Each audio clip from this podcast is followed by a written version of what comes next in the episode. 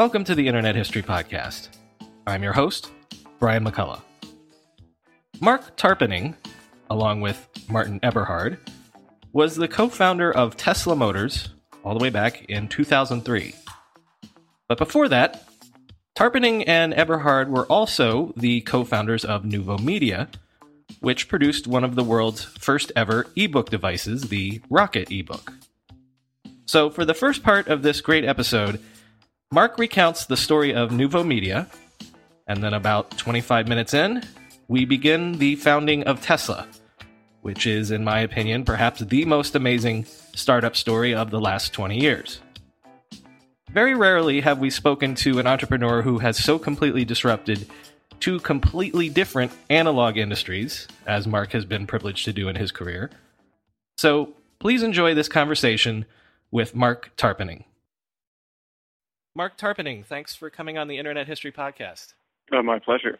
I want to, there's so much I want to cover with you today. So I only want to dip briefly into the early part of your career, but I believe early on in your career, you worked at a lot of um, disk drive startups. Is that right?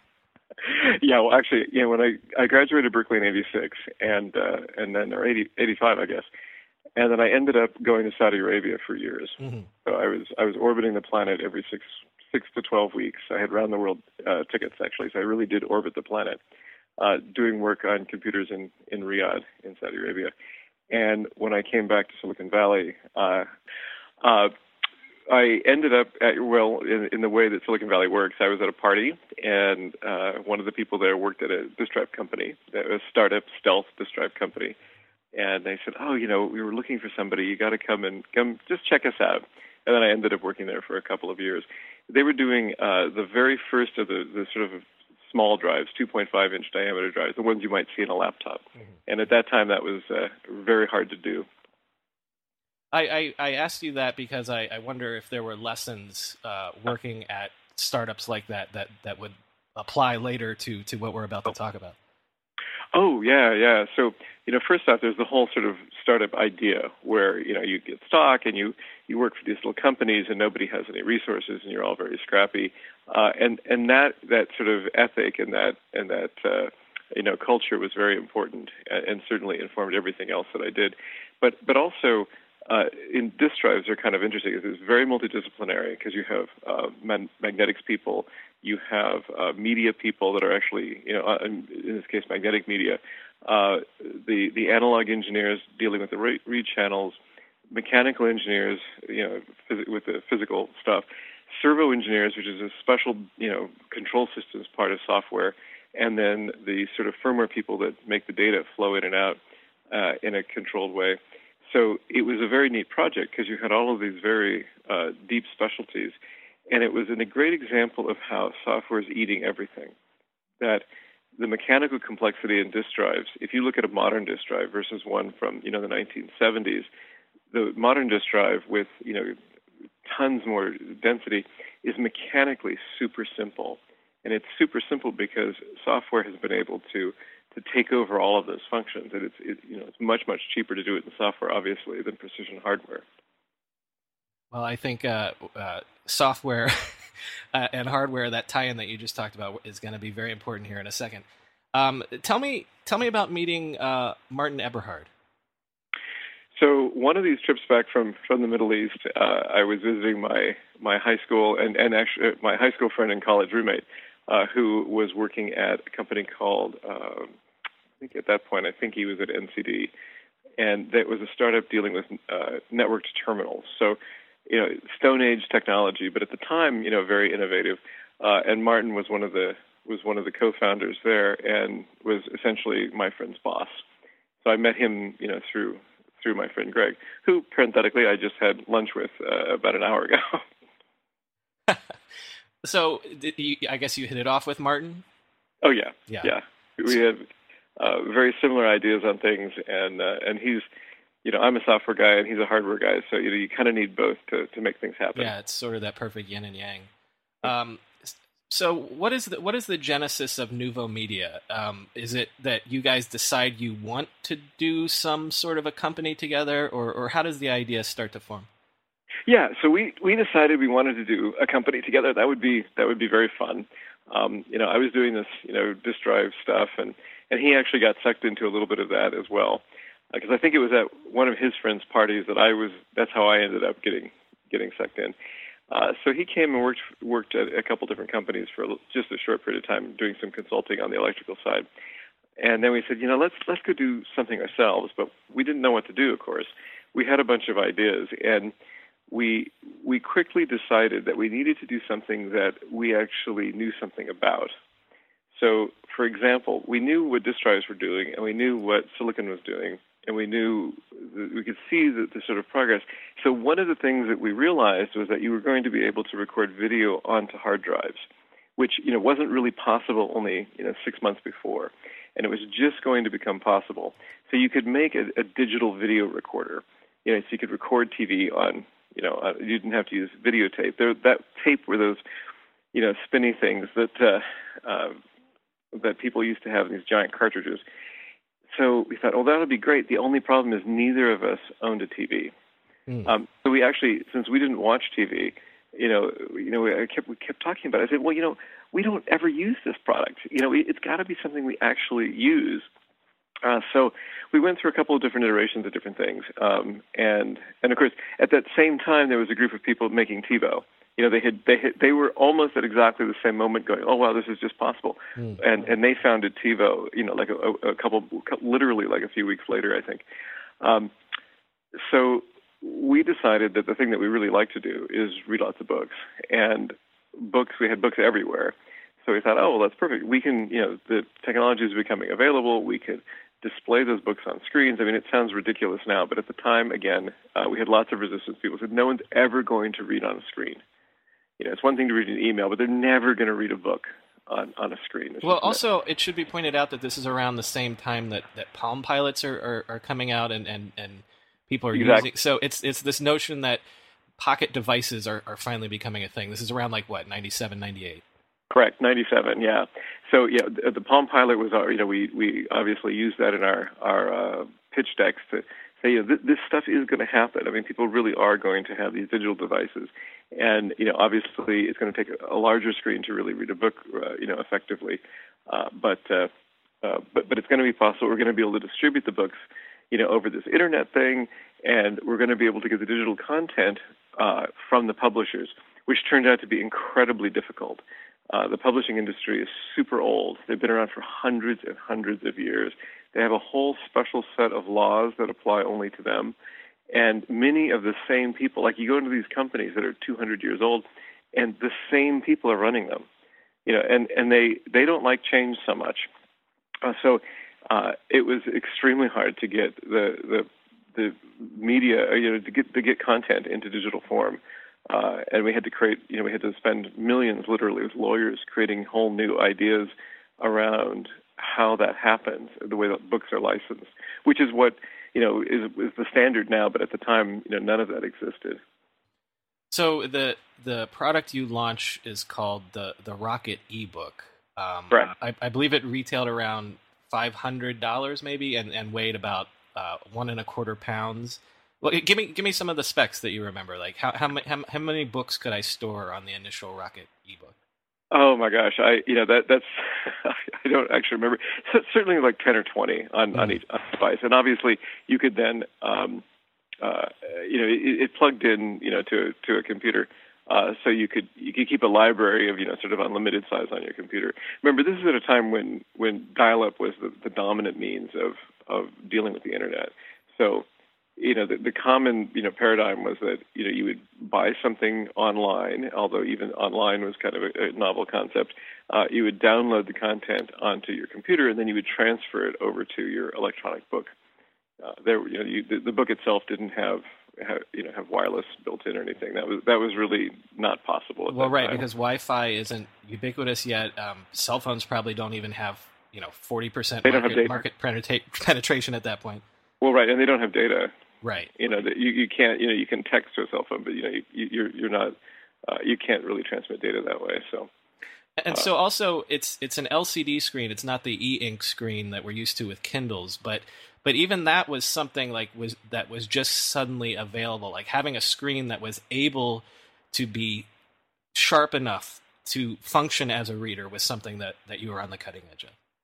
Yeah, in, in fact, we had to we at that time, and I think it's probably still the case. All the best displays come from Japan, and so uh, we had to, to go to Japan and you know work our way into all the various you know the, the Samsungs. I mean, the the uh, you know the Sharps and and Sony's uh, to see their latest stuff that wasn't out on the market yet because nothing on the market was good enough. You couldn't really read on it. The contrast ratio wasn't wasn't high enough, and the and these were all black and white screens. Remember, you know, color really the the color screens were you know terrible at the time. You know, no nobody could read on those.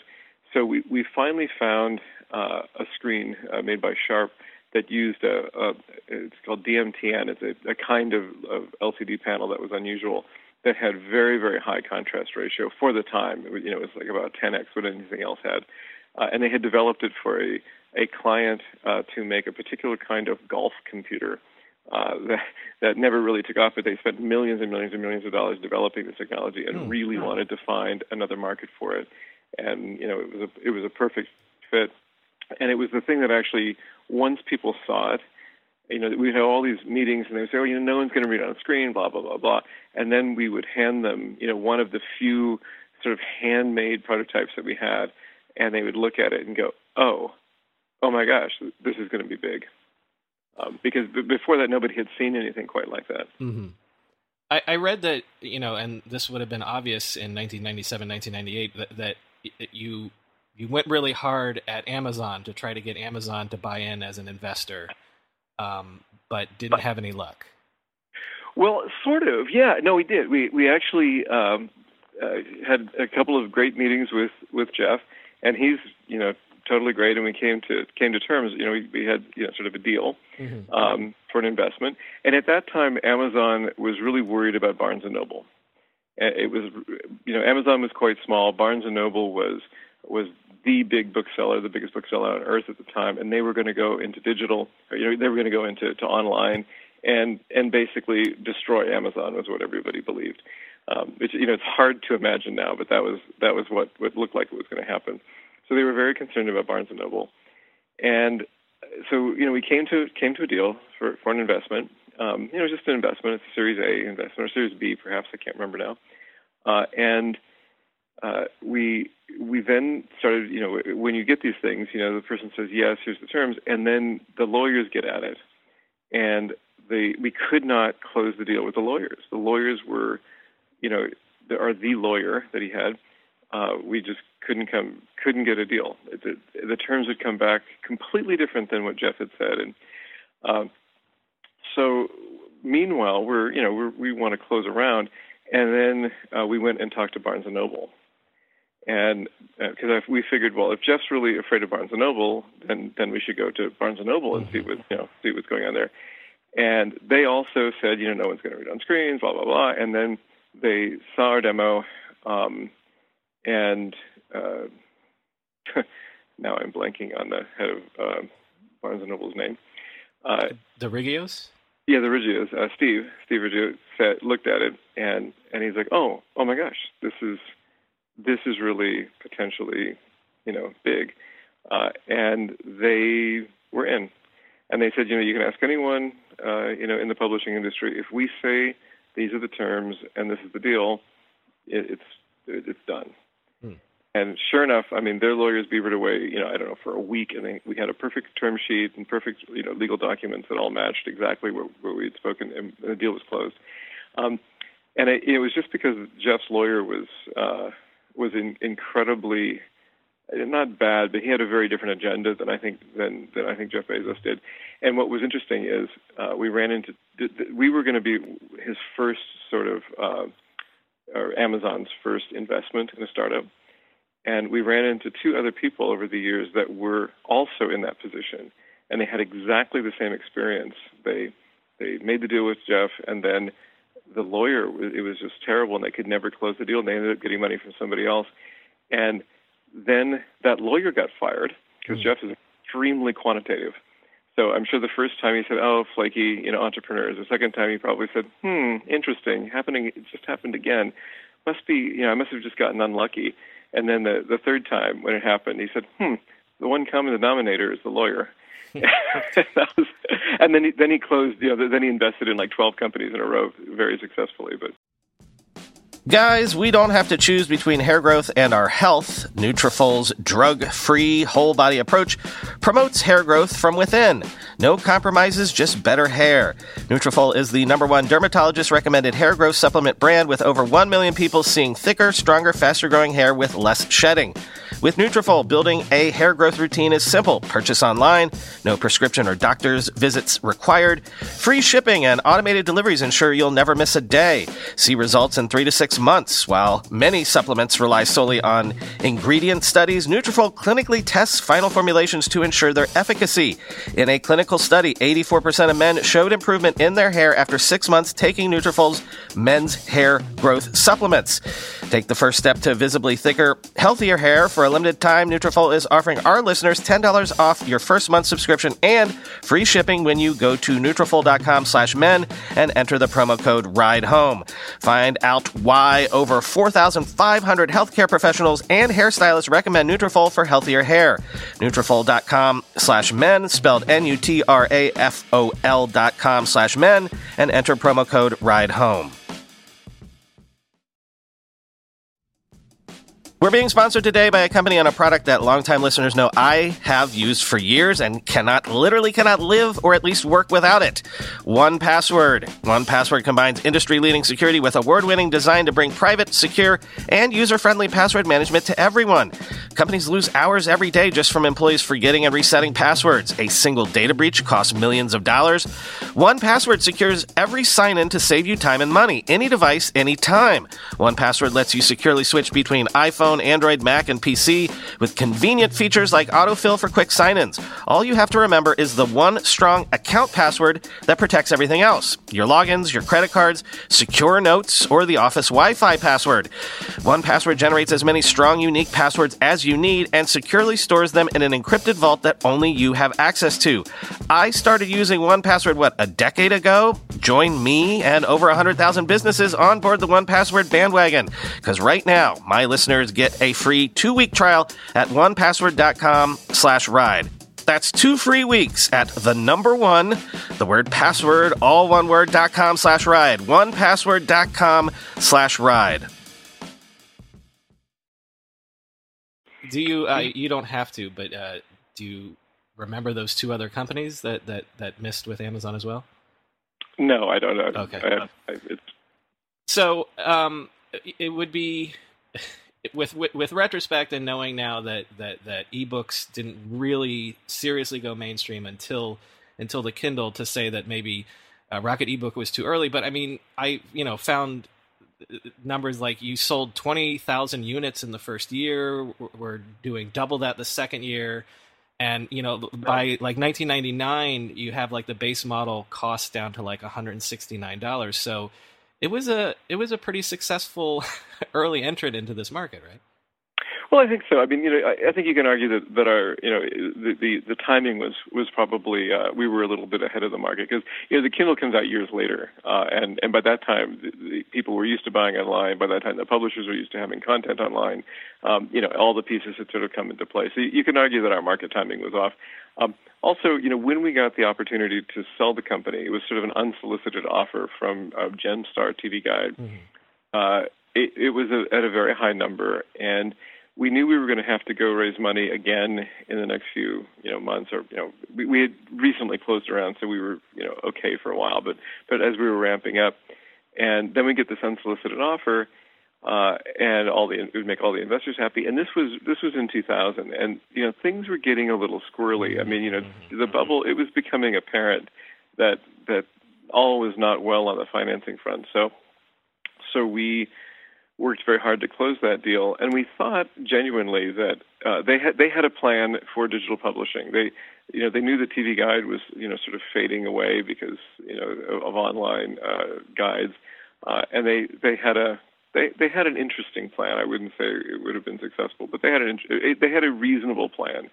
Uh, and then, of course, a few months later, Rupert Murdoch uh, takes control of the company, and you know he's not particularly interested in, in electronic books at that point. He has other things to, to go do. So, uh, you know, it, it sort of you know failed in in that front.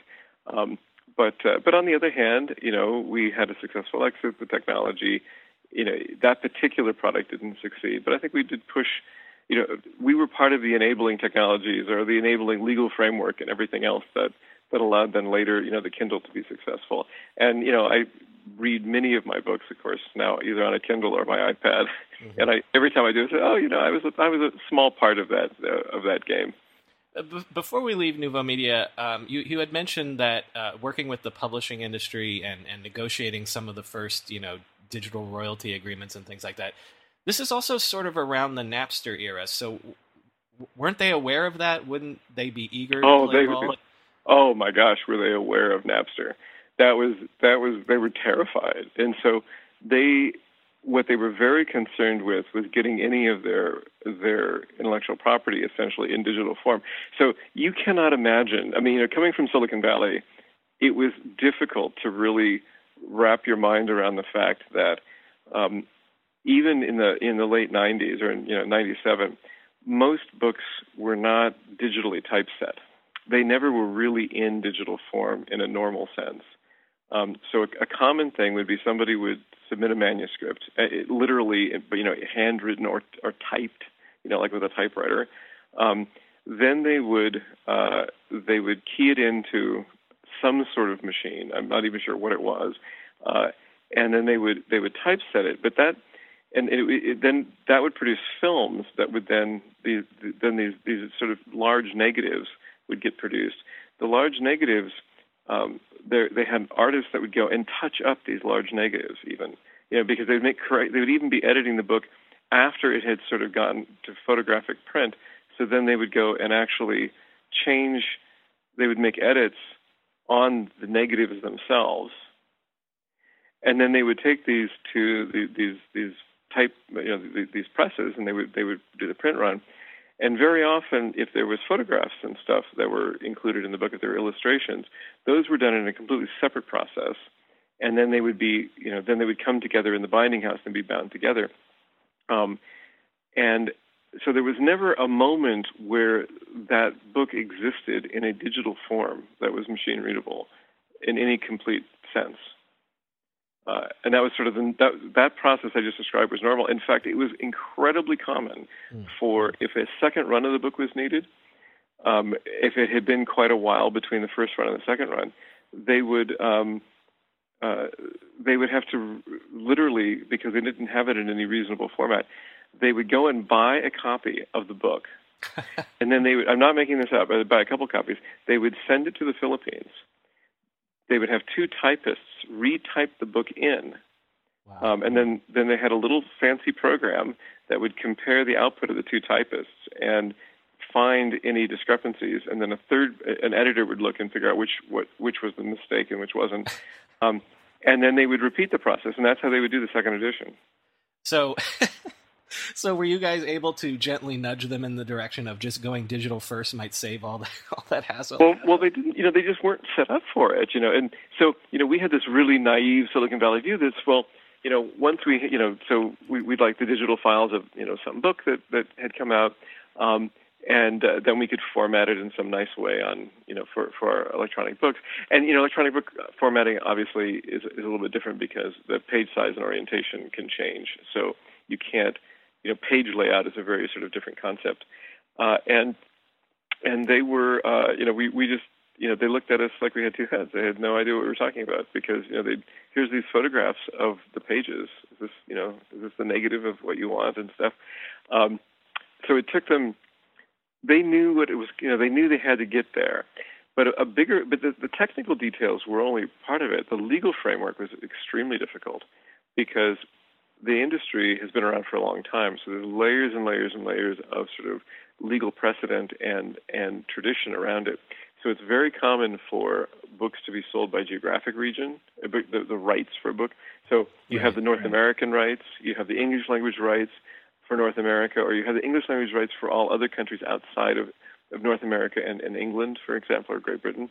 Um, that's a very common, you know, uh, system.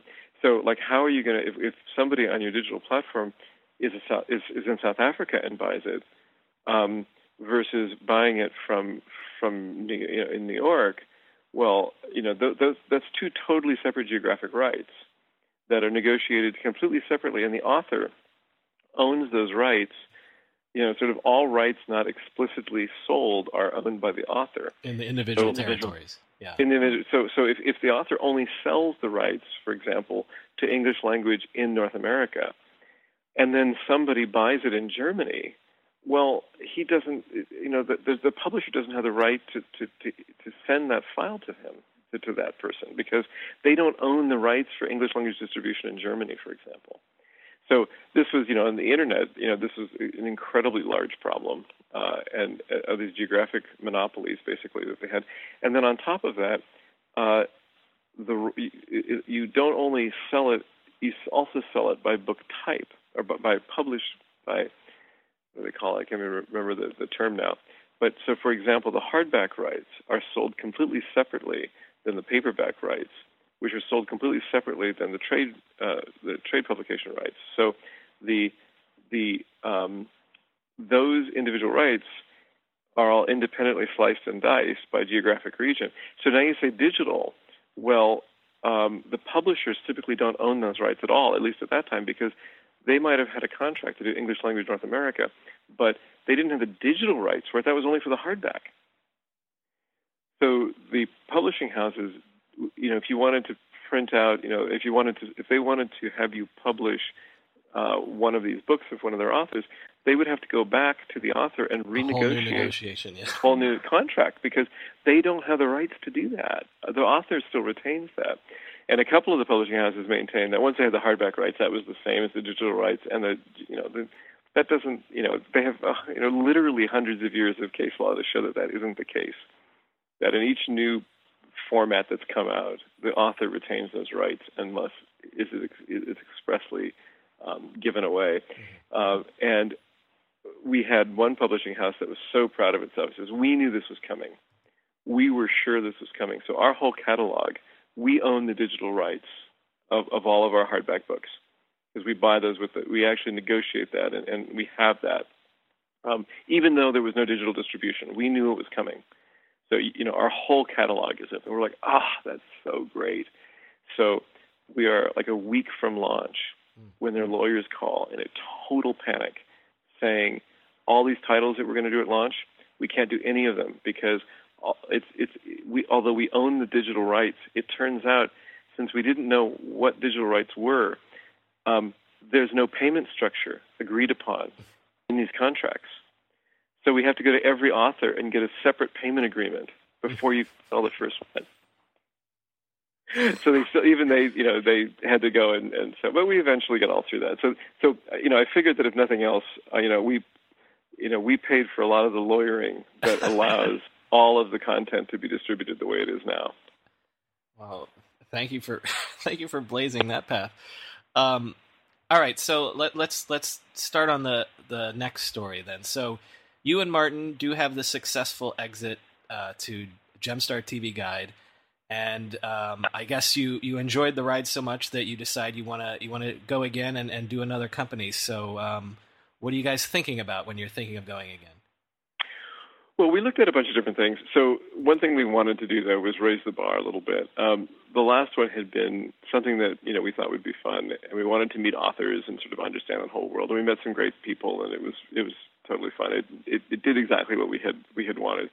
Um, the second time around, you know, we wanted something a little bit more meaty, a little bit more meaningful and we looked at a bunch of different things in terms of you know everything from you know bizarre lawn sprinklers you know that would save water to you know all kinds of random stuff but martin had this idea of he, he'd wanted to buy an electric car uh, and it was right about the time when the zero emissions mandate got rewritten in sacramento here in california so all the electric cars had ceased to exist, and they weren't very good anyway. The EV1 was the only one that was kind of viable, and it was all leased, and of course GM took them back and crushed them.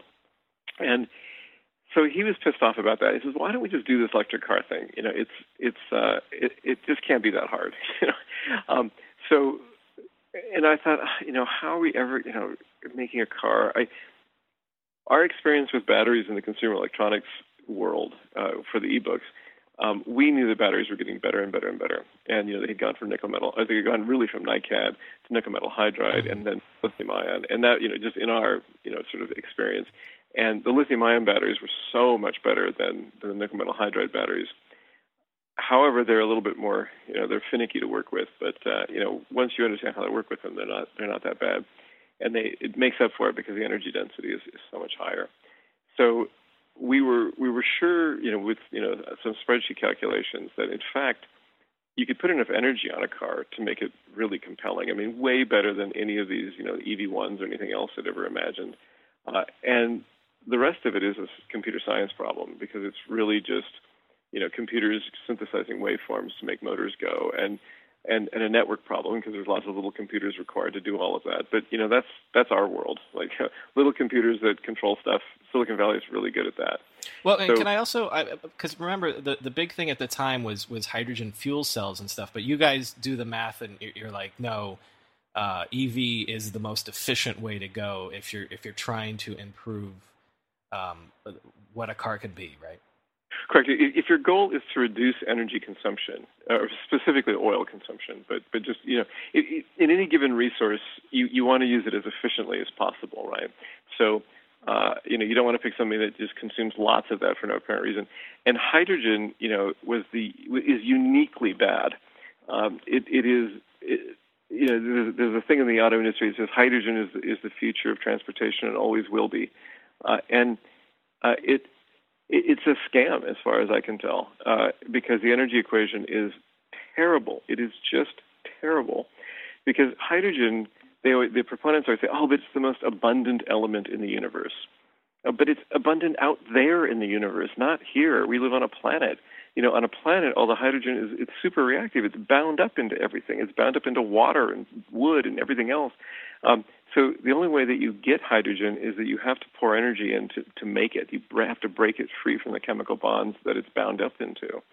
So electrolysis is the, the most common thing. You know, you put put you know electricity in water and it, it, it separates it. Um, but you know, so you're making you're pouring energy in in order to make the hydrogen, and then you have to to compress it, and then you and that takes energy. Uh, and then you have to transport it to wherever you actually need it, which is you know very difficult because hydrogen is actually much more much harder to work with than than gasoline uh, or, or even natural gas. And natural gas is not that easy. Uh, and then and then you have to convert it ultimately in a car. You have to and then you have this very high pressure vessel in your car, which has its own you know danger, safety issues around it. And then on top of that, you have to convert it back into electricity to make the car go because uh, you know it, the hydrogen powered cars are really electric cars that just have an extraordinarily bad battery. Mm. and and because hydrogen isn't a it's an energy carrier. It isn't it, it's not a it's not a primary fuel source on this planet. I mean you know it may be out somewhere in the universe you know it, it might be but but not on not on not on terrestrial planets. So uh and and so when you add that all up, it turns out that the amount of energy in per kilometer driven is just terrible. I mean, it's way worse than almost anything else that you can you can come up with, um, which I've always suspected is one of the reasons why the energy companies have been big proponents of it. And when we were when we were raising money the first time, you know, and we had really carefully gone through all the math to understand fuel cells because there was a bunch of money going into fuel cells at the time. Um, and also we looked at you know biofuels and you know ethanol and you know we sort of went down the whole list and figured out you know what the what the most energy efficient system was, which turned out to be battery electric cars because charging lithium ion batteries is like over 90% efficient and then discharging them is also over 90% efficient. So you know you hardly lose anything in the in the storage part, but uh, we would go to these VCs and we would say, you know, so they about half. Uh, we had a whole slide deck on on why hydrogen fuel cells were a bad idea and about half the VCs would get to that slide and they'd say, "Oh, skip this. You know, we we know it. You know, and actually one of them used the word scam. Oh, we know it's a scam. Just go. You know, mm. we, hmm. we've done the literally we've done the analysis. We know. Mm. And the other half of the VCs would get real quiet and ask lots of questions about it and have us go back over the slides again about the hydrogen fuel cell because they had, of course, invested in fuel cell, all of which went out of business uh, because it just doesn't. For, for this, for, for transportation, there are fuel cells that are useful uh, for other things. You know, there's some some really funny solid oxide fuel cells. There's ones that are like in the basement of the New York Stock, uh, the stock exchanges that run on natural gas, and they're used for backup power because they can't use diesel generators in downtown Manhattan. Uh, but you know, there's, so there's some specialty things, but for for you know storing energy and driving cars, it's insane because you almost get nothing, you know, for the kilowatt hours you put in. Want a better way to simplify your business finances across expenses, vendor payments, and accounting? If so, Ramp could be a complete game changer. Ramp is the corporate card and spend management software designed to help you save time and put money back in your pocket. Ramp gives finance teams unprecedented control and insight into company spend. With Ramp, you're able to issue cards to every employee with limits and restrictions and automate expense reporting so you can stop wasting time at the end of every month. Ramp's accounting software automatically collects receipts and categorizes your expenses in real time so you don't have to. You'll never have to chase down a receipt again, and your employees will no longer spend hours submitting expense reports. The time you'll save each month on employee expenses will allow you to close your books eight times faster. Ramps also saves you money. Businesses that use Ramp save an average of 5% the first year. Ramp is easy to use. Get started, issue virtual and physical cards, and start making payments in less than 15 minutes, whether you have five employees or 5,000. And now, get $250 when you join Ramp. Just go to ramp.com slash techmeme. Ramp.com slash techmeme, R-A-M-P dot com slash techmeme. Recently, the world learned the power of artificial intelligence, a technology cybersecurity leaders have been leveraging for years. Now, as AI expands and evolves, those same security leaders are left wondering where humans fit into the next generation of AI empowered security tools and solutions. Arctic Wolf, the industry leader in managed security operations, seeks to answer this question in their newly published report, The Human AI Partnership. Access the insights of over 800 cybersecurity decision makers in North America and the United Kingdom to better understand how organizations are weighing the benefits and risks of deploying AI tools. Uncover the biggest obstacles to turning AI and human engineers into a formidable team. Discover why the near term benefits of large language models are being upended by a crucial flaw in the technology and learn what the rise of AI tools mean for human practitioners moving forward. Get your copy today at arcticwolf.com slash techmeme.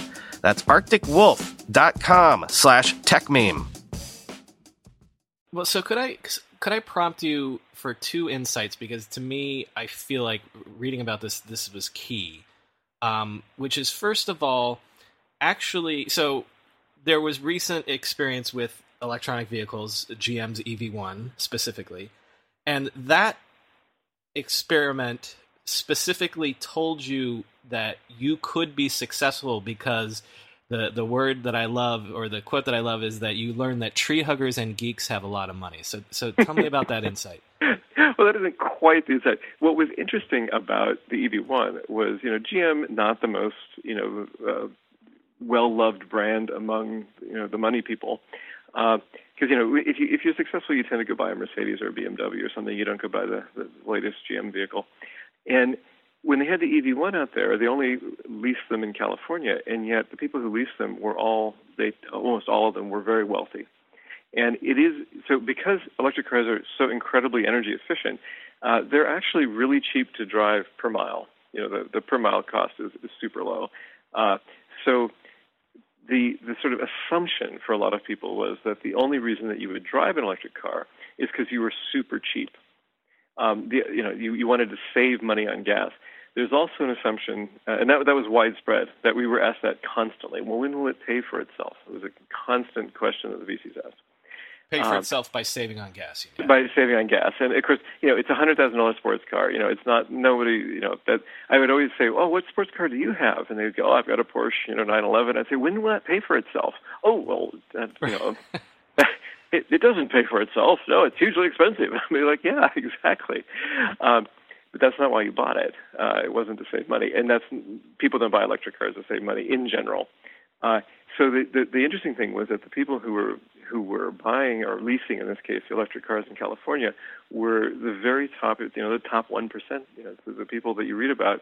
Uh, they were clearly not trying to save money. Gas was at about a buck fifty a gallon at the time. You know, it, it you know they they literally were spending more at Starbucks than they were at the gas station, and yet they were buying electric cars or they were leasing electric cars, uh, and they were doing it for some other reason. So when we looked at that, we said, well, shoot, you know, a new technology is going to be expensive. We're going to have to come in, you know, at a high point.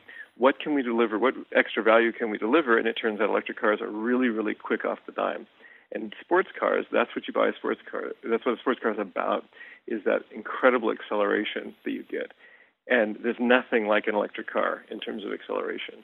Uh, it's it's you know we had people that would drive you know even you know drive one of the Model S's now or drive the Roadster at the time, and and they would they would come back and say you know you broke my my Ferrari, you know you broke my my Porsche. I'm like what are you talking about? I said well you know now I get in my my my very expensive gasoline powered car and just so slow you know, because electric cars have that instant acceleration that's maximum at zero RPM and stays maximum for a very long time. And that's similar to the, the other point that I found fascinating was because remember Priuses uh, become a thing around this time, and Toyota discovers a similar thing that the, the Prius sales actually cannibalize their Lexus sales. People were trading in their Lexuses for Priuses.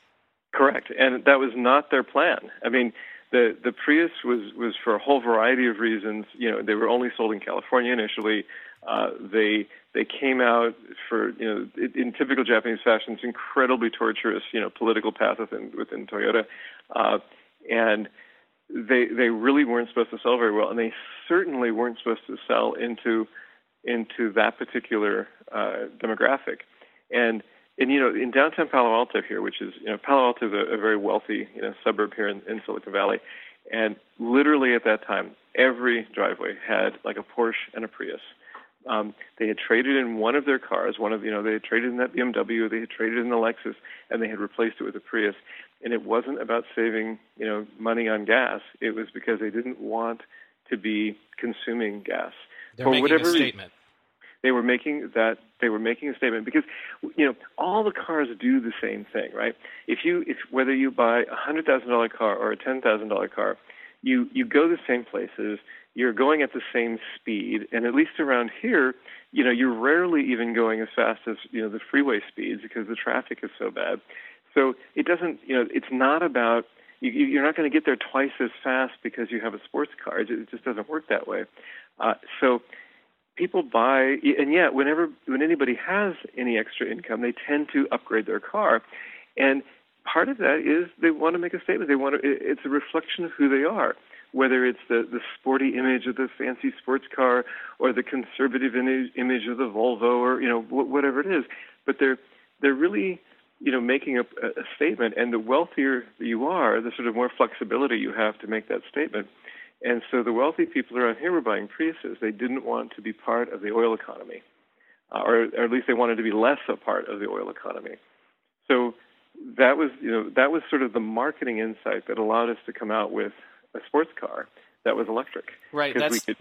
that's that genius insight that because you know so you realize that you can come in at the top of the market, you can come high end, high quality, um, sexy, flashy, um, but that also fits what you have to do for your business plan because there's no way you can compete with GM or Ford or anybody like that mass production. You need to start out small right? So it's this amazing it fits perfectly what you're going to have to do. Well right and, and you know we looked very carefully at what what other advantages other than just not using oil did, did electric uh, drive provide and, and that you know it turns out that of course as you say it fit perfectly electric uh, drive provides extremely rapid acceleration. Um, and it is a great thing is that the the, the the Model D, which is the big sedan, you know, with all-wheel drive, mm-hmm. um, it has a zero to sixty time of 2.8 seconds. So uh, it's you know it's faster than the latest Porsche 911 that they just released in North America. And somebody asked the Porsche rep, he said, you know, so so you know it's so your your Porsche is at 3.8 seconds zero to 60, but this the Model you know D, the Tesla Model D is 2.8 seconds. It's a second faster. And he goes, oh, but that's not fair. You're comparing a sedan and a sports car. you know. And I thought, oh, that's great. You know, like normally you think the sedan would be the slower vehicle, mm-hmm, you know, but mm-hmm. but of course it's electric, so it's actually faster uh, or quicker in this case. Uh, so anyway, yes, so it, it, worked out that we could come up with a plan, a, a kind of car, because there was a, a whole, the, the modeling showed us we could make a whole variety of different cars. You know, in modeling, I mean, you know, Excel spreadsheets. You know. With, so wait, yeah, I want to I want to highlight that. So you're not talking about complex modeling. You're talking about literally just doing the math in Excel. Well, exactly, and it's all you know, sort of high school math and physics, really. Mm-hmm. Uh, you know, because you, just you know trying to figure out well, how much energy does it take to accelerate something? You know, how much how much friction do you have on the wheels, and and you know how it, sort of an estimate of the the aero drag based on a typical sports car. You know, we didn't have the actual design, but or a typical car, so we put in you know truck or you know because an SUV was SUVs were very popular at the time. We thought well maybe we could do an SUV. It turned out for a variety of reasons we couldn't really make a, a compelling SUV uh, at, at, at at first. Um, and and and then you you know the energy density of the batteries, and you know the, the gravimetric density, the you know, how much energy you can put in per gram. So you can pretty, make a pretty good guess of how heavy the vehicle is going to be, and you, that works out to the acceleration. But it's all it's all sitting there in a spreadsheet, fiddling with these numbers. You know, and the incredible power of math to predict things. You know, we sit there for you know weeks fiddling with this thing, and we come up with like, oh shoot, we can make a sports car that would really perform super well and the price would be about this, and you know, wow, this is this would be, I think, a really compelling product. And then, you know, five years later when we release it, you know, pretty much we met that specification because, you know, the spreadsheet predicted what was possible through the math, and I, I think that that's just amazing to me. Okay, so doing the math is one thing, um, uh, doing the modeling is one thing, but you guys are software and hardware engineers, but you're not uh, automobile engineers. So, um, I, I, tell me tell me how you get to the point of actually okay, we're going to have to build a car. we can do well, right. we can solve the battery things in math, we can solve the software things, but how are we going to make a car? Well, this was actually my my biggest concern with the project. I kept telling Martin, you know, so it's great. You know, I, I am convinced we can make. You know, we we, we convinced ourselves uh, collectively that we could do the, the hardware and the and the you know the software and the the drivetrain. We can do that, and the batteries are good enough and all that. But I just didn't see how we were going to be able to make a car. But then the more that we researched the industry, we discovered that over the previous you know 30 years, the car industry had completely refactored itself. So it went from being sort of vertically integrated, where you know the most famous being Ford, you know, which literally would take in iron ore, you know, and produce you know Model Ts at the other end, uh, to uh, the, the current model where basically the car companies simply do final assembly. And uh, they and they make the engines. They all typically make their own engines, but we don't care about that because that's the last thing we want is an engine.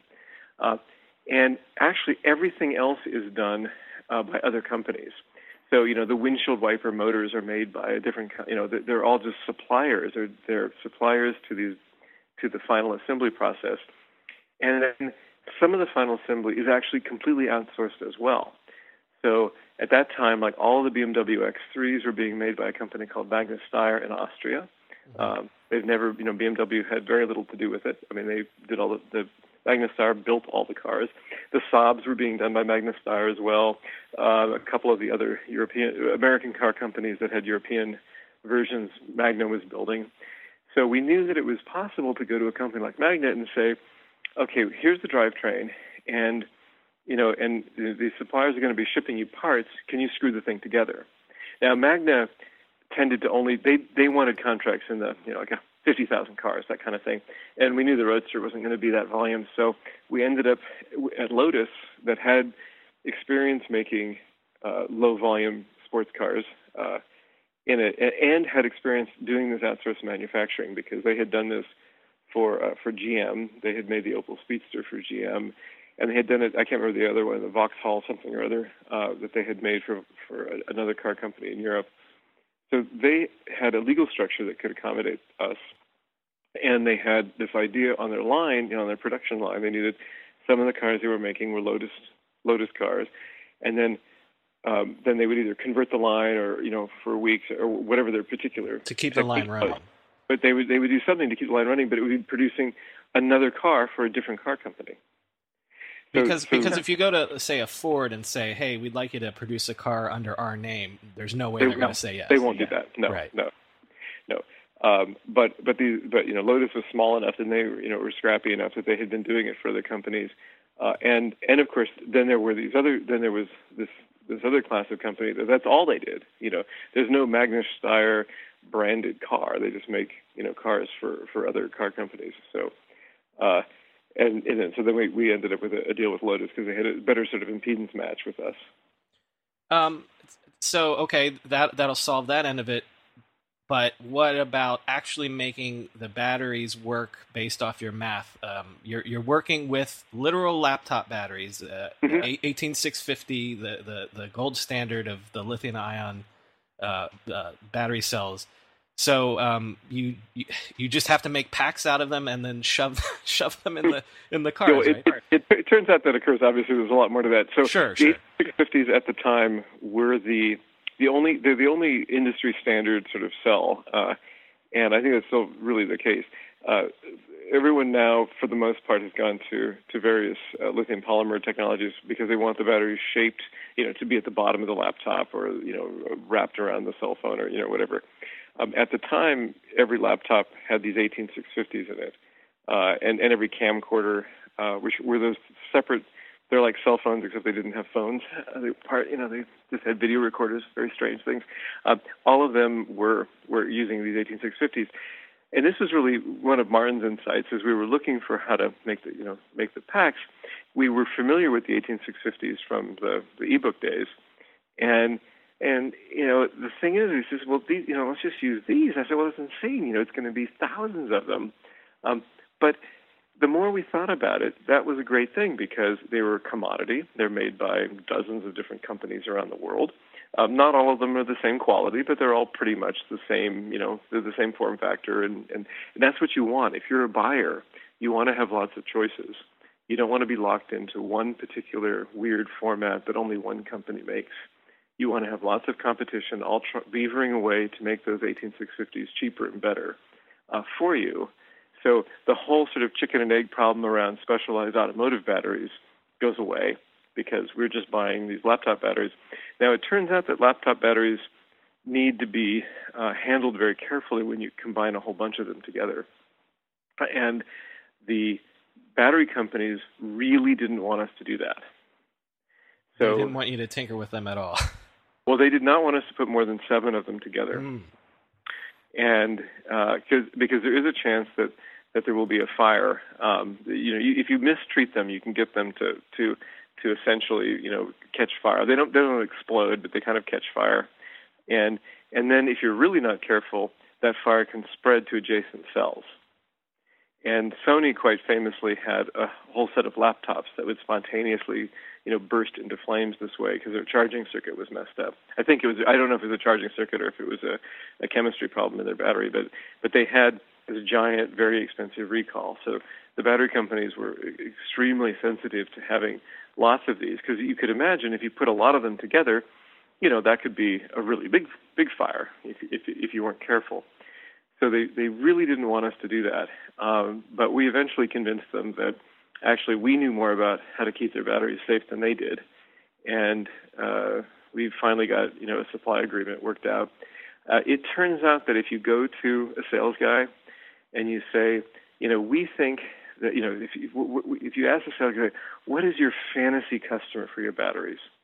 And they say, oh, you know, they, they, they would have, you know, three of these cells in a laptop and two of them in a camcorder and two more of them in a, in an extra battery for their camcorder. And we go, okay, great. So like seven cells, you know, something around there per user, yeah, per user per customer is your fantasy customer. They go, oh yeah, and and you're selling lots of them. They're selling you know hundreds of millions of these things. And I said, well, you know, we think that your market's a thousand times larger. Because how many would be in every car? Nearly seven thousand. and you know, if you can convince even a relatively low-level salesman that their the market their their addressable market is really a thousand times larger, um, you will get a call from the CEO of that company, no matter how big that company is, asking about what's this thing about a thousand times larger market. Mm-hmm. Um, and uh, so we eventually convinced several of the battery companies to work with us, uh, and it, it helped that we had by far the best safety data because nobody else had really tried it. Nobody else they they had this sort of knee-jerk reaction that you don't put very many of them together. And it you know if if you don't know what you're doing, you can in fact you know hurt yourself. But uh, you know, but if you think about it and do the right things, you can you can actually make them quite safe. So you guys are starting down the road in this amazing sort of engineer hacker ethos of well, let's just make it work. Let's do the math. The math is right. Let's make it work. One thing we haven't talked about is um, raising money and and convincing people, hey, we're doing a car company, and not only are we doing a car company, we're doing an electronic vehicle car company. so tell me. What what was it like? I believe you guys actually go to Sand Hill Road because that's what you know. You come from the valley. How what what was it like to try to pitch a car company to to VCs on Sand Hill Road? Oh, we were considered crazy. I mean, you know, but that's so. So one of the things, if you raise enough money enough times, you know, you're used to people saying no. I mean, that's just the way it is. Because almost always, you know, they turn you down. Um, so that didn't bother us too much. What we did do, though, is we knew some VCs that um, that were friendly to us. I mean, they kind of liked us, but we knew that they wouldn't invest in us. Uh, because, like for example, their fund only invested in uh, uh, internet routing, uh, was one of them. Right? Oh, they only oh. they did internet ra- infrastructure sort of things, or biotech so we were, or something like that, or biotech exactly. So so we knew that we were um, completely outside of their investment space, um, and we called them up and we said, hey, you know, we have this crazy idea and we want to pitch you guys. Um, we know that you can't invest, so this isn't you know this isn't a pitch that you're going to have to actually respond to and. But you know what we would like is just the feedback, and we weren't really sure whether what they would say. But it turns out that that if you if all day all you hear are pitches for you know internet routing startups if somebody says i've got this crazy idea about you know high performance electric sports cars um, all the partners will show up if you if you provide lunch. And and hear this because they want to hear something other than a router pitch. And and so they gave great feedback as to things we had to change. And they asked you know quite insightful questions which you know, we thought we had our all of our ducks in a row and all of our answers figured out, but it, you know, they would ask these questions like, "Oh shoot, I don't really know that," or they would challenge us on some of the numbers, and we wouldn't have answers to. So then we go back and sort of rethink and, and retool, and that's how we honed our pitch before we actually used our sort of silver bullets to get in with VCs that we thought might fund us. Mm-hmm. Because you know you you only get kind of one chance really. Uh, so so we wanted to make sure that we had all the answers so then starting in in January, we were doing this sort of over the holidays of 2003, and then in starting in January, we actually you know went down Sand Hill Road, and you know VCs are always polite, or at least most of them are, and and uh, we quickly discovered that we could pretty much convince a few people in the VC firm that this was a cool idea and worth funding. But in a large firm, there's lots of partners, and you typically need sort of unanimous consent to make the investment. Uh, you know, it's it's the investments are you know pioneered by or you know sort of championed by by one partner, but but ultimately. Um, you need everyone to at least say okay, as opposed to you know you're you're insane. We're not doing this. Um, and the larger the partnership, the harder that was because there would always be one person that said, you know, this is insane. So we we began we very quickly targeted um, smaller funds uh, that only had a couple of partners because we figured, you know, we could probably get a couple people to say yes. Mm-hmm. And we lined up money from uh, SDL Ventures and uh, Compass Technology Partners because they were, you know, relatively small funds with only, you know, one or two uh, deciding partners.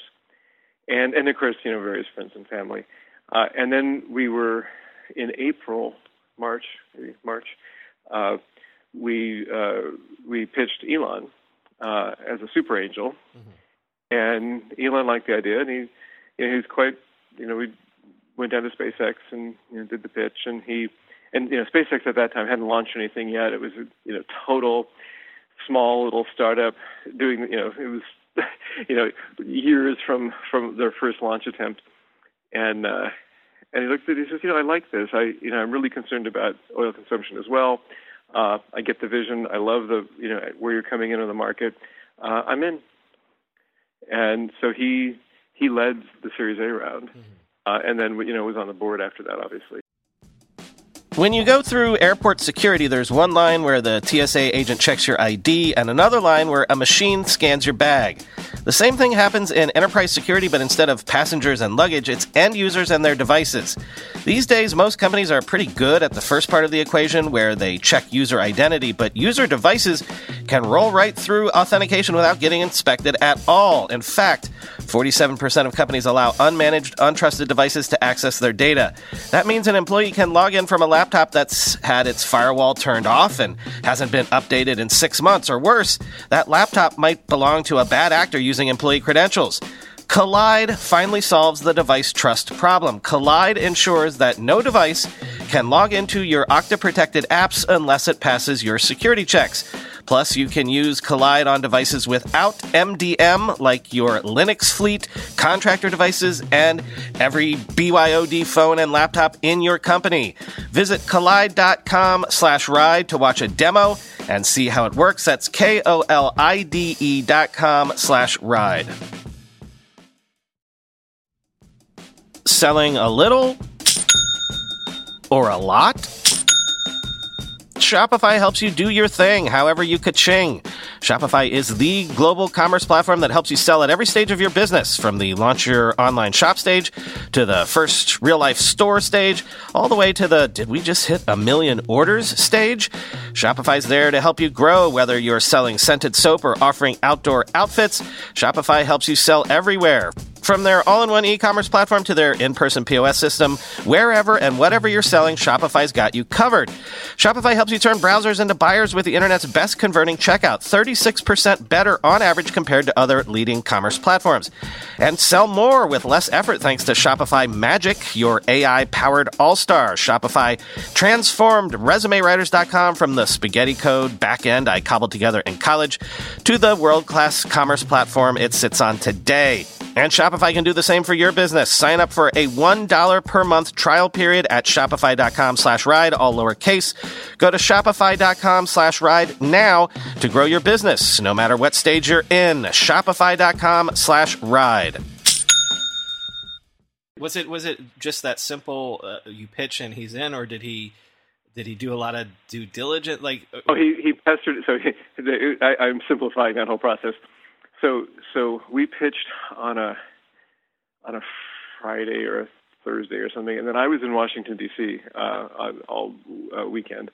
So I was you know sort of peppered with questions uh, uh, by Elon you know, over the weekend, and then uh, into the beginning of the next week, and then I think Thursday or Friday of that next week, because I was back by then. We went we went back down to, to L.A. and uh, and he you know asked some more questions and we told him, you know, whatever, and he says, okay, you know, that, yeah, he had clearly checked us out as well. He'd looked at our backgrounds, and you know, at, and we had answered all the questions apparently well enough that, and he says, okay, I'm in, I'm in.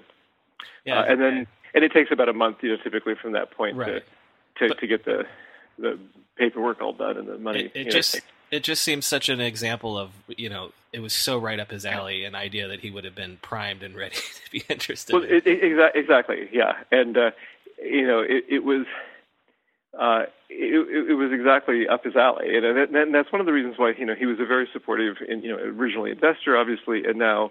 Uh, you know, you can argue he's been a very successful CEO for Tesla because it really was aligned with his interests uh, to begin with. And he, at some point, he said, you know, if I wasn't doing SpaceX, this is this is this is an example of something that I would be doing. You know, this, is the right, uh, exactly the right approach and the in the right market and doing the right thing, you know, for the right reasons uh, and it's you know hopefully going to be you know successful financially. Um, we'll get into a little bit of the the step by step, but um, one more thing on the the fundraising thing because I, I liked this as an idea. Uh, every step along, when you would come out with a mule or a prototype or whatever, that's what you would use to raise more money. you would literally oh, um, take the vehicle around and, and drive people around in it, and, and then ask them for for oh, Series B, Series C. Well, well, well, so the thing is, let's say that you need you know, $60 million for some project. Um, it's incredibly rare, uh, even even now, that you're going to. It's not even really desirable to raise that money all at once, because if you're just a couple guys at the PowerPoint, um, your company isn't going to be worth very much. So to take the 60, you know, 60, 70 million at once, even if you could get somebody to agree, they're going to own the whole company at the end because you know the, the the initial value of your your idea just can't be very high. So what you do is you tend to you you raise money in tranches, which is you know relative you know easier, although it takes you know you're always raising money in a way, but so you raise a little bit of money at first, and you say, "This is the big technical technical risk," you know. Which in, in our case, it was really around the battery because that was the thing that everyone always asked about. Can you really get this kind of energy density uh, in, in a battery like that? And, and you know, can you really make it safe? So, you know, we that was the goal of the first tranche of money. So the deliverable at the end of that was that we would have a, a mule, a, a, a vehicle that doesn't reproduce in the car industry. You know, you take a little bit of one company or a little bit of one car and a little bit of another car. It's a rolling test platform that doesn't reproduce. And we we made a mule, uh, and at that time we used a Lotus Elise because we already were were you know on trend to the to uh, a deal with Lotus, and we we built our battery pack, and then we used an AC propulsion motor and inverter because it was really the battery pack that we were focused on. And we were, meanwhile, you know, we were working on our own motor and inverter, but but it was not. We knew we could do the motor and inverter. That you know, those had been around. I mean, Nikola Tesla invented AC induction motors, you know, 100 years ago. So, mm-hmm. so we knew was, that was going to be possible, right? The most common motors, electric motors in existence. The the thing that was a little bit unclear is whether we could really retire the risk around the battery pack. So, you you build the car and you know, by and large, the VC community is not hugely imaginative. So when you come and you can give whatever it is that you're trying to raise money for, if you have a demo that really shows off what you're doing, um, it, it helps investors get comfortable with the idea.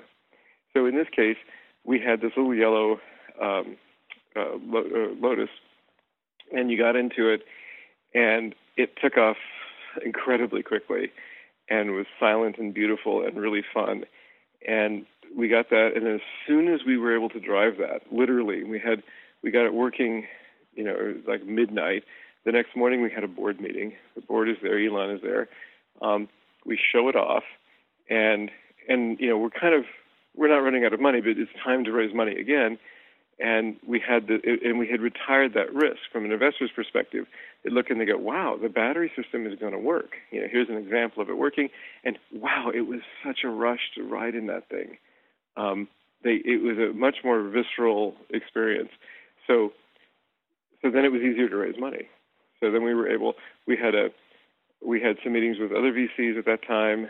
Uh, we were still in stealth mode, and uh, they actually the, they were they came in from Chicago. They they saw the place. They you know heard the song and dance. They all you know rode in the car, and uh, and the partnership was only three or four partners, and uh, and they said, hey, can we borrow your conference room for a few minutes? We have a meeting we have to do. I said, oh yeah, sure. You know, so so they're going to be on the plane back to Chicago, and they come out of the meeting about 20 minutes later, and they said, you know, we're in. That was our partnership meeting. That was our Monday partnership meeting we just had. And it was because they had ridden in it. I right, think you know, right. I, I really it, it proved to them that that this was possible and that it was unlike anything that they had been in. I mean, this wasn't some golf cart. You know, this was and this was just this was a mule. I mean, the the, the specs on the final car were much more impressive, but you know, but we knew, you know, th- this was the the proof of concept that it was going to be uh, something that was really going to be great.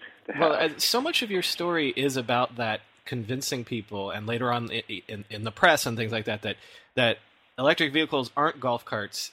In fact, they're better sports cars than you've ever ridden in your life. Mm-hmm. you know, so I, it's such a great position to be in when the product itself is the thing that wins people over. You know. Well, that, that's the goal. I mean, that's always the goal. You you want it. You want the you you want your product to be the thing that tells the story, mm-hmm. and you, you see the product and you go, oh, I get it. I want I want to be part of this. Okay, I, I'm gonna skip a couple steps here for for time purposes, but I, I another thing that I love about your story is. Um, tell me the fun of crash testing because uh, usually engineers in Silicon Valley don't get to throw their product against the wall and see what happens.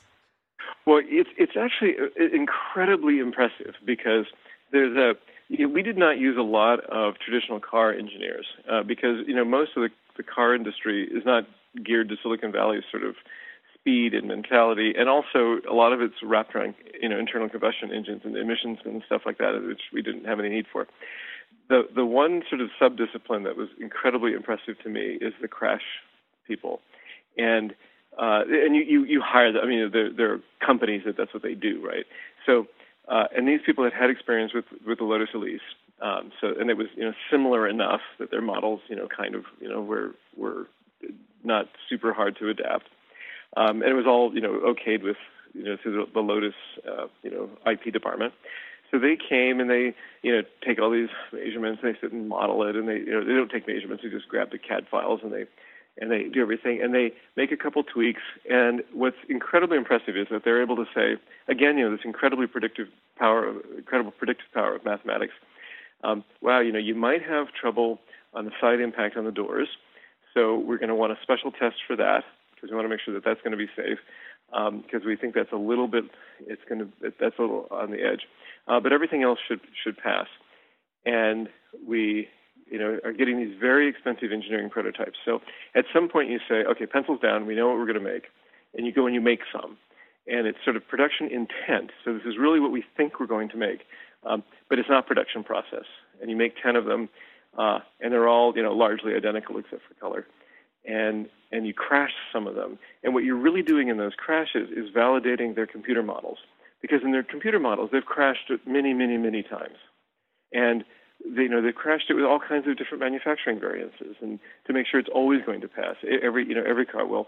Um, so, but but you know how valid is the model? So we go and you you spend an enormous amount of money taking it to again. This is all part of this ability to do this because everything has been outsourced in the olden days, those crash test people would have only they would have been captive to, or the crash modeling people would have been captive to GM or whatever. Right. And and we wouldn't have been able to go to a, cra- a place that does crash tests because those were owned by Ford or whatever, you know, only for Ford. But instead, you know, we went to one of the several independent houses that did that kind of thing. Um, and this particular one, I think, was was with Siemens in in Germany or Austria. I can't remember where it was anymore. It's somewhere in Europe. Um, and they uh, and they they have these very high speed cameras and this incredible setup and they take you know we have each one of these these engineering prototypes cost hundreds and hundreds of thousands of dollars to make and they basically accelerate them into concrete walls. Um, and when they're not accelerating them into concrete walls they're taking these like rams like out of medieval you know things that storm castles and they're smashing into uh, you know they're, they're computer controlled and accelerated uh, rams but they're smashing those into the car and of course, they've instrumented the car like crazy. They're looking at the G forces that happen on the driver and the passenger, and and uh, uh, and you know what happens to the car itself. But um, and and what you see is millions of dollars being just destroyed in front of your eyes in incredibly vivid, super high speed HD. Um, you get these beautiful videos back that just make your heart sink in the sense of everything that's being you know lost. What is incredible to me though is you see these tremendous crashes, and then the crash test dummies look pretty good, and when you look at the data from the crash test dummies, you go, "Oh, they would have, you know, walked away." it's it's amazing. It's it's one of the reasons why I won't drive in old cars because yeah, they didn't they they're really demonstrably more dangerous. The the modern, you know, sort of post airbag era of of crashes, you know, it really really made a difference. Um, oh. And what's incredible in the modeling, you know, we do the we crash these engineering prototypes and uh, you know the modeling exactly predicted it. I mean, like within a few percent, they're like, oh yeah, okay, but. But they still have to run the physical test anyway. Yeah, because you, you really need to validate the model. Mm. Now, the the big guys, um, the GMs and Fords and stuff, they have argued for years with their lawyers that they don't have to actually do the physical crashes because, in fact, they haven't had a mismatch between. At least this is what we were told. They haven't had a mismatch between their modeling and their crashes in years and years and years.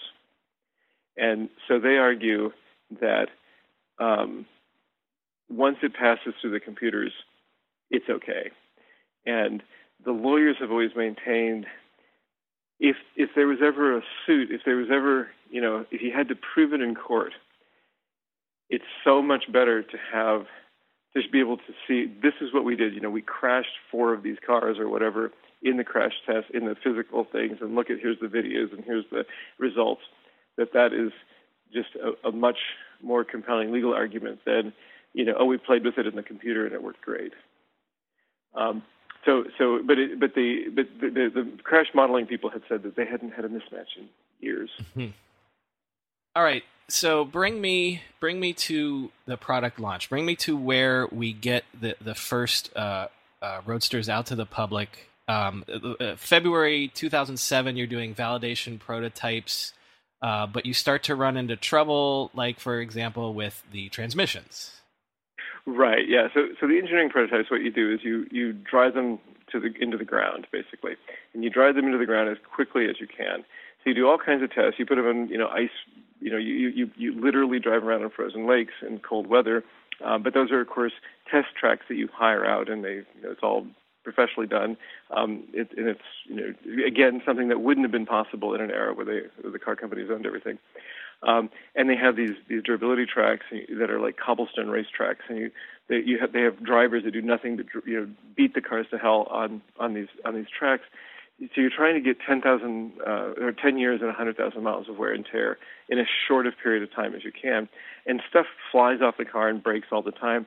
And everything that breaks, you do a, a big analysis as to you know why did this fail? I mean, this shouldn't have failed. So you do this incredible sort of analysis going back and the one thing at that time, in order to meet our top speed and our acceleration parameters, we had a two speed manual transmission, which we didn't think would be hard. The car industry is making two speed transmissions, or is making manual transmissions for 100 years.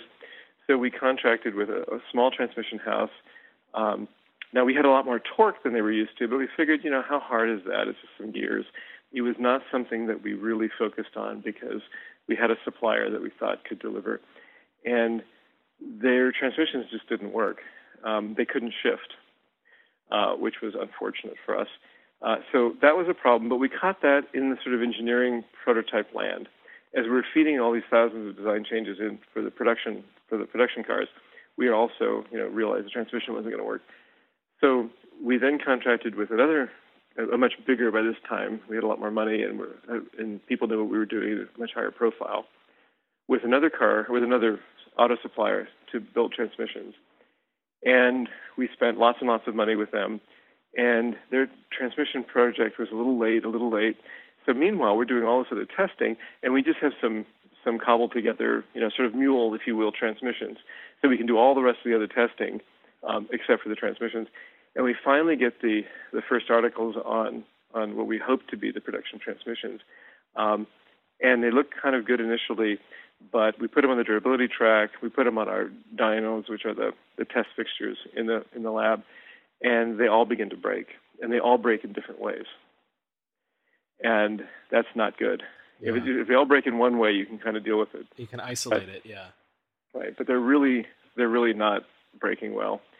So uh, at that point, we were kind of, and by this point, everything else is done you know, the, the uh, you know, we've gotten through all of the what are called uh, FMVSS, Federal Motor Vehicle Safety Standards. All of them have been completed. We are ready essentially to ship, except we don't have transmissions that work. And this nearly killed the company. It was also in 2007, 2008. The money mm. financing was beginning to get a little skittish, and here we have this huge. It was the first milestone that we really missed in a big way. Everything else might have been a little bit you know, more expensive or a little bit later. But we had there there was uh, conscious decisions along the way that did that. You know, we decided to make the car better, or we decided to change the specs. It was everything along the way was sort of much more conscious. This one was just a screw up. It uh, it failed. So, and it wasn't something. It wasn't in our core competency. You know, that we just didn't consider it to be something that we had to you know, we we were dealing with one of the largest transmission makers in the world. They should be able to make a transmission that works, right? We we didn't really um, we didn't understand how dangerous that was. Anyway, so uh, that was a very very dark and bleak time for us. Mm-hmm. Uh, but as it turned out, of course, Moore's law, thankfully, is ticking along, and the IGBTs, which are the, the switching transistors in the uh, in the inverter that synthesize the waveform, they uh, International Rectifier, I believe, was our supplier. They had a new version that was just coming out, and it was more efficient. Hmm. Not a whole lot, you know, they're, they're incredibly efficient, but it, this was more efficient. And what that means is that you can put more power through without them overheating. Hmm. So suddenly, by replacing these IGBTs and making a few other changes, we could increase the power that we could deliver to the motor uh, more than we thought possible, more than was possible with the existing uh, uh, transistors. And what that allowed us to do was to increase the horsepower and the torque so we could get to a one-speed transmission, which is just a one. It's just a reduction. Right, right. And that the car industry and actually our new supplier was awesome, and they came through for us and uh, you know did did an amazing job and, and record you know speed produced a, a beautiful transmission, and that's what we ended up shipping. But we shipped it late. We actually shipped uh, some number of cars. I can't remember how many, but you know, our, our customers have been waiting for years. You know, yeah. so so we asked them, so you you can we can you can take delivery now, but what we'll have to do is, uh, but the transmission that we're going to have is just it's just something cobbled together, and it's not going to give you the final spec performance. And then in about you know sometime over the next six months, we will will bring the car back in for service, and we'll replace the transmission and the inverter or whatever else that needs to be replaced uh, in the drivetrain to make it meet the specifications we promised. And I think all of the customers said that's fine. We'd rather have it now uh, and be driving it around. So we started delivering cars, and then um, I think we called it Rev 1.5 or something of the, of the drivetrain. Uh, and then we we ultimately, uh, when the new transmissions came out and the new inverters were in place, we then just retrofitted the the ones that we had delivered. BP added more than $70 billion to the U.S. economy in 2022 by making investments from coast to coast. Investments like building charging hubs for fleets of electric buses in California and starting up new infrastructure in the Gulf of Mexico. It's and, not or. See what doing both means for energy nationwide at bp.com slash investing in America. Have you heard you can listen to your favorite news podcasts ad-free? Good news. With Amazon Music, you have access to the largest catalog of ad-free top podcasts included with your Prime membership. To start listening, download the Amazon Music app for free or go to amazon.com slash ad-free news podcasts. That's amazon.com slash ad-free news podcasts to catch up on the latest episodes without the ads. So Moore's Law really saved you guys. It always does, you know. Yeah. just just when you can't really fit that last bit of code into into the space, it turns out that the memory chips are four times more dense for the same price, and you you you, you know upgrade.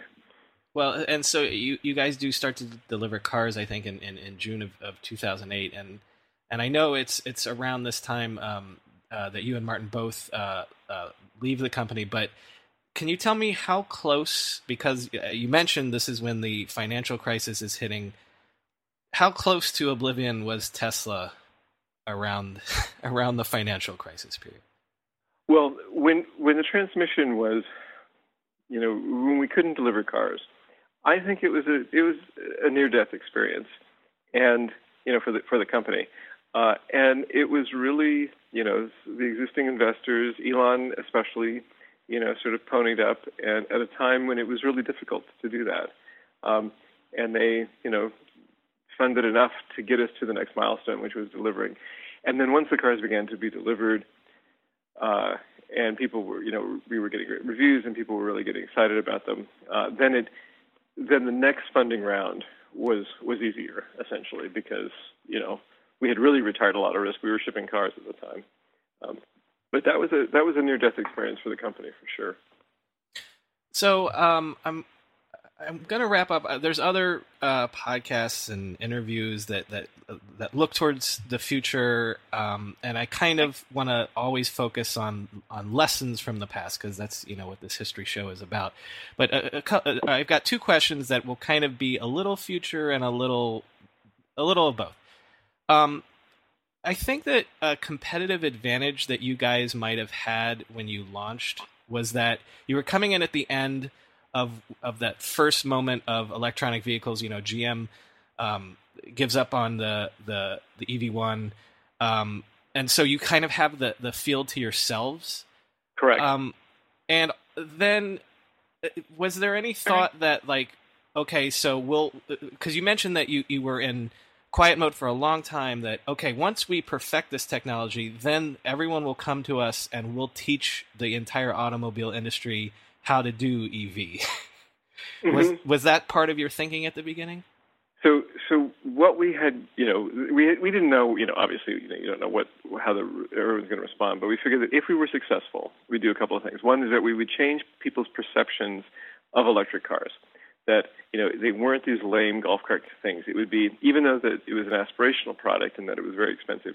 You know, that people would say, oh, you know, if I ever get rich, I want one of those electric cars, as opposed to you know those lame things. It would be this this aspirational product product which we thought would enable the whole market you know moving forward.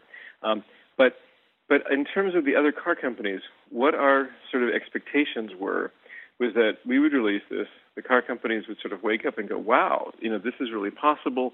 This can be this can be done. These can be really compelling vehicles." Uh, and there would be some amount of space race, basically, to get into the electric car business, and and, uh, and we would have to deal with that, you know, as as it went. And we could deal with that in a couple of ways. We might uh, be suppliers to to some of those car companies. It was possible that you know, there would be some kind of we we figured we would have more experience and more sort of electrically driven miles than anybody else in history by the time you know this became a hot thing. So we would be the world's experts in that, and that would be a good place to be if all the car companies were trying to to be in that space. So there would be lots of potential deals. There was, you know, who knows, an acquisition. I mean, there was a lot of different ways of going. We'd have lots of options and and then we would we would move into a more mass market car, which would be a sedan. The sedan market is much much larger than the sports car market. So ultimately, you know, the the, the Model S was where we that that that's the high you know that that's a much much bigger volume than the than a sports car. Um, but that's a very crowded space to be in and very difficult to be in. So we figured, you know, as we move towards that, we would have lots of options. There would be partnership options. There would be, you know, we would have lots of, of, of of room to maneuver. Um, and if it really, if the car industry just really decided to be very competitive with us, we also felt that Silicon Valley could outcompete them because they just move at a much slower pace. I don't think any of us really imagined that they moved as glacially slow as they really are. I mean, they're just now finally beginning to to to get with the program, and still, you know, their their technology just really isn't as good. and you know they have huge resources and tremendous experience, certainly in making cars. And I don't. I mean, I, I certainly didn't expect them to take this long to sort of wake up and begin to take electric cars seriously and be, begin to produce um, competitive products, which I think has played very well for Tesla. Uh, yeah, obviously, and you know, sort of building off of that, and I'm, I'm not asking this to be a troll, and I'm not asking you to specifically throw anybody under the bus, but I, because I, as listeners of the show know, I know a lot of people in the automotive industry, but I come from tech, and there's this existential argument back and forth between these two worlds. So, I, I my final question would just be, because you've lived it, you've experienced it, the difference between the car people and the tech people, and and if if Detroit has to move in Silicon Valley's direction, and and if Silicon Valley is is infiltrating Detroit's game, what have you learned about the difference between car people and tech people and, and the way they look at the world and their philosophy of, of product and, and innovation and things like that? Oh, that's a good question. Uh, and there's a bunch of dimensions to it. Mm. One is I think that it isn't so much car people versus tech people. It's much more really giant old companies, whether it's in the book industry, like we dealt with before, or uh, probably almost any industry. If you've been around for a long time and you've done things the same way uh, for a long time, you get very used to it, and you're making money. You know, it's not like you're, you know, failing, uh, and there's a huge resistance to taking risks and trying stuff new because that could impact you know your division's numbers or your career, uh, and it just makes it very hard for innovative ideas to infiltrate these big companies. In Silicon Valley, we don't tend to have you know we don't have any hundred year old companies uh, that are that are big out here. I mean, we only have a handful, you know, the Intels and the Hewlett Packards and stuff uh, that have been around for a long time and you know they they go through periods of sort of struggle. I think you know HP currently is struggling with that with that problem, and Intel to some degree. Uh, but and they're they grew up in this environment, and they're deep into this innovative culture. Uh, and I think that you know the, the car industry, which used to be very innovative and creative when they were smaller, but when they got very large and very content at making the same old thing every year, uh, I think that that that is what makes them sort of ripe for uh, you know, clever Silicon Valley startups. And I, I, as I said, I don't think it's really a car thing versus a, a Silicon Valley thing. I think it's just a Silicon Valley thing versus really old, big, you know, industrial companies. Well, yeah, and uh, when I I've told people that I was going to talk to you today, they said, "Well, that's not that's not internet history." And I said, "Well, no. What's so fascinating to me is, as a, famously, you know, software is eating the world. How how how internet technology, digital technology is going into everything, and and uh, as you say, it's not just about it's about any industry that's done things a certain way for even centuries, and and how it's being disrupted, and and you've lived it twice now with, with two different industries. Yeah. Well, thank you so much, uh, Marc, for coming on the show and and remembering all that.